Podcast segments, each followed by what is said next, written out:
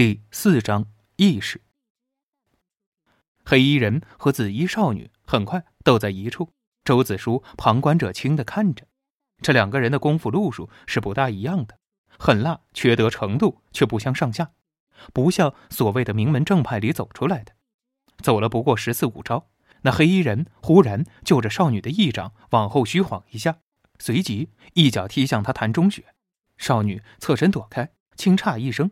并指坐着，抬手下劈，分明是要当场将他的膝盖骨给废去。岂料那黑衣人裤子上忽然有什么东西响了一声，小腿上竟弹出一个机簧，一根断剑迸射出来，直取少女下颚。少女功夫不错，似是要比那黑人高出一筹，却没料到他还有这么贱的一招，吓了一跳，再想躲便已经来不及了。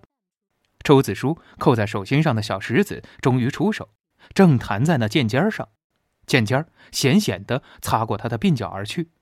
那少女经了这般风险，竟全不似普通人似的知道后怕，反倒恼羞成怒起来，片刻都没有犹豫，下劈的手翻成爪，一把抓住黑衣人的腿骨，一折一扣，黑衣人惨叫一声，竟活生生的被他扭断了腿骨。他还不罢休。青葱一样的小手伸出来，掌中竟带着蓝光，狠狠地拍在黑衣男子的胸口上。黑衣人往后飞出去，一条断腿蜷着，脸上迅速泛起了紫灰色，瞠目欲裂地指着那少女说道：“你，你是紫，紫，紫什么？”他没说完，便两眼一翻，去见了阎王。一边的老妇见这漂漂亮亮的姑娘竟然出手这么狠，吓得没出动静。倒是那少年看着憨憨实实的，却先一步反应过来，扑到老于桥身边，急切的说道：“李伯伯，你怎么样了？你……”老于桥好像还有口气儿在，费力的伸出手抓住少年的衣袖。那少年忙小心的将他托起来，抱在怀里。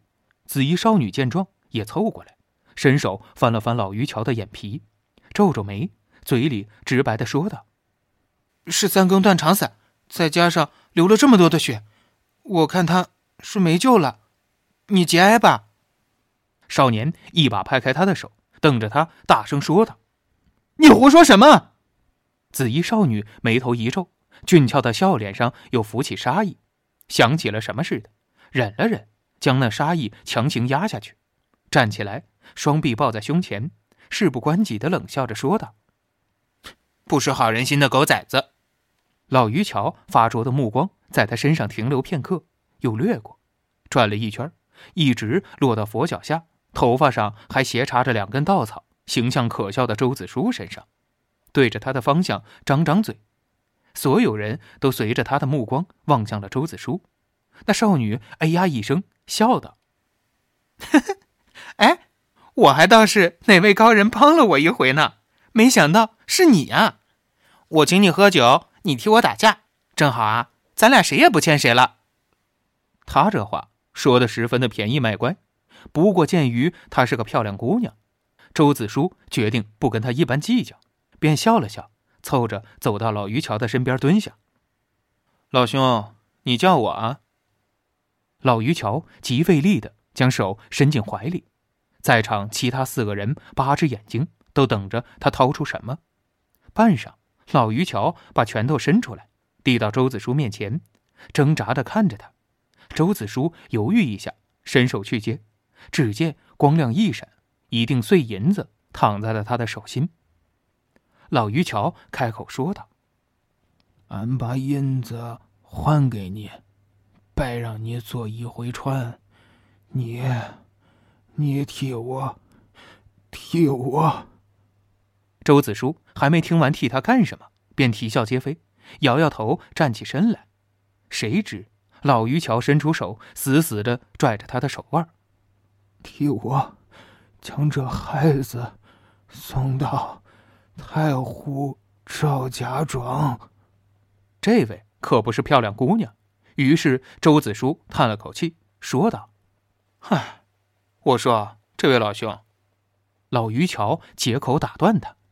滴滴水之恩，当当当涌泉相，相报。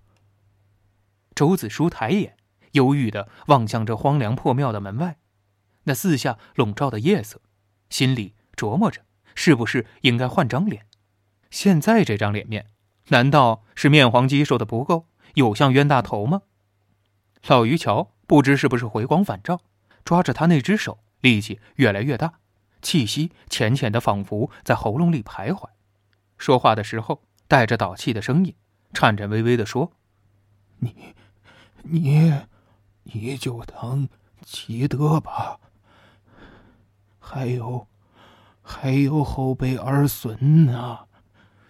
就，就算断子绝孙。”还，还有下，下辈子呢。这话如同一道闪电一样，狠狠的劈在了周子舒的心上，胸口上的七窍三秋钉好像又疼了起来，像是要钻进他肉里一样。还有下辈子呢？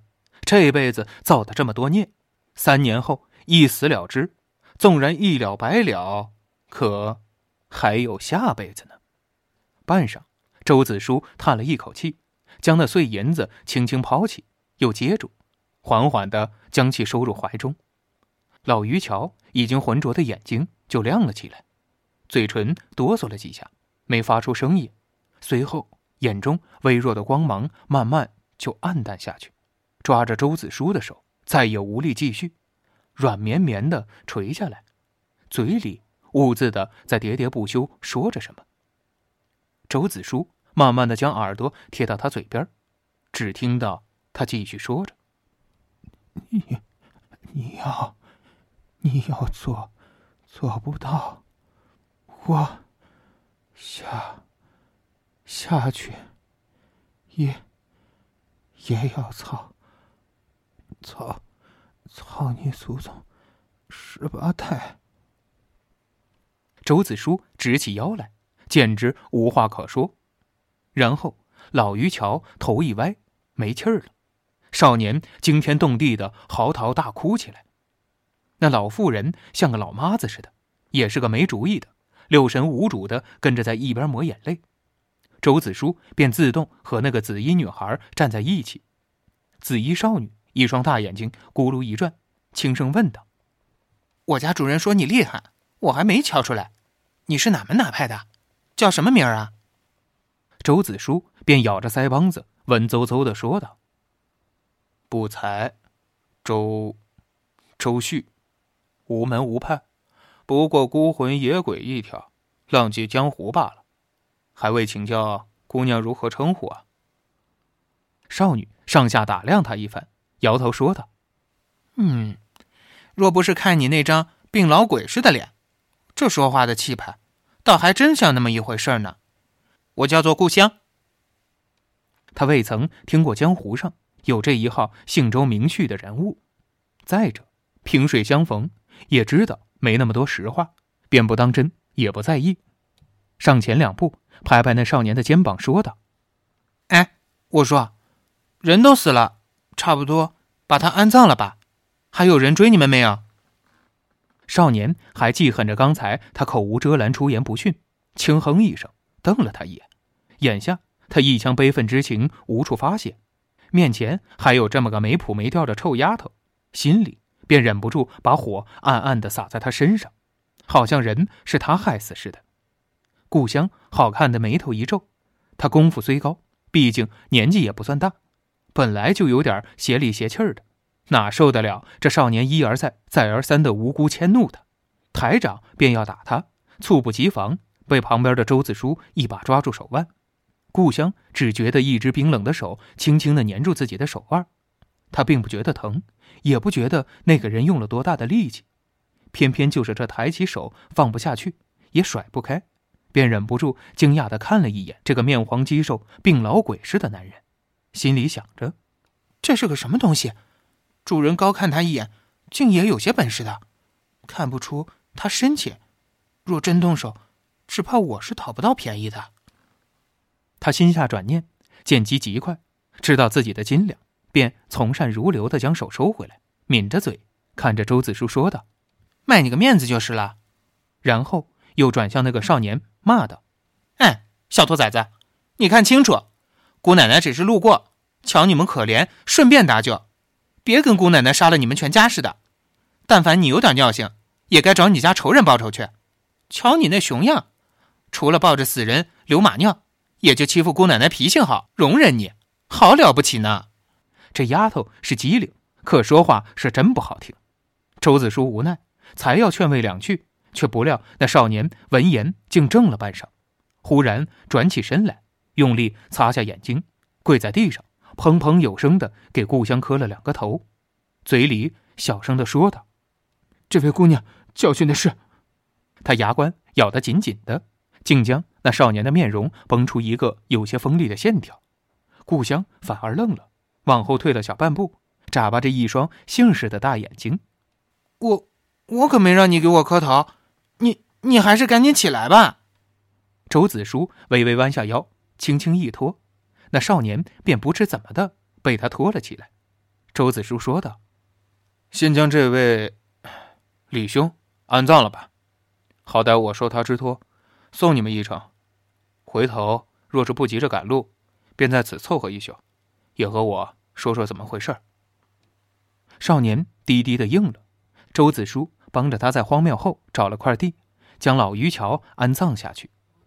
故乡一直在一边看着，末了大概也有所感触，跑过去刨了一截木头进来，从腰间拔下一把匕首，三两下削了一块简易的墓碑，又问道：“这人叫什么名字啊？”那少年想了想，竟摇摇头，说道：“他只说他姓李，受过我爹的恩。”便拼死救了我们出来，我叫他李伯伯，却连他全名都说不出。周子舒暗叹了口气：“江湖中人，可不就是有恩的报恩，有仇的报仇吗？留不留名又有什么关系呢？”故乡便埋头下去，在那小木板上一笔一画的刻下，亦是“李大伯”五个字儿。刻完，自己端详了一下，大概觉得挺满意，便给周子舒说道。你看看好不好？周子舒接过来一看，那脖子上还少了一撇，心里觉得有些悲凉，又有些啼笑皆非，便用手指将那一笔给他填上，插在这无比简易的荒木上。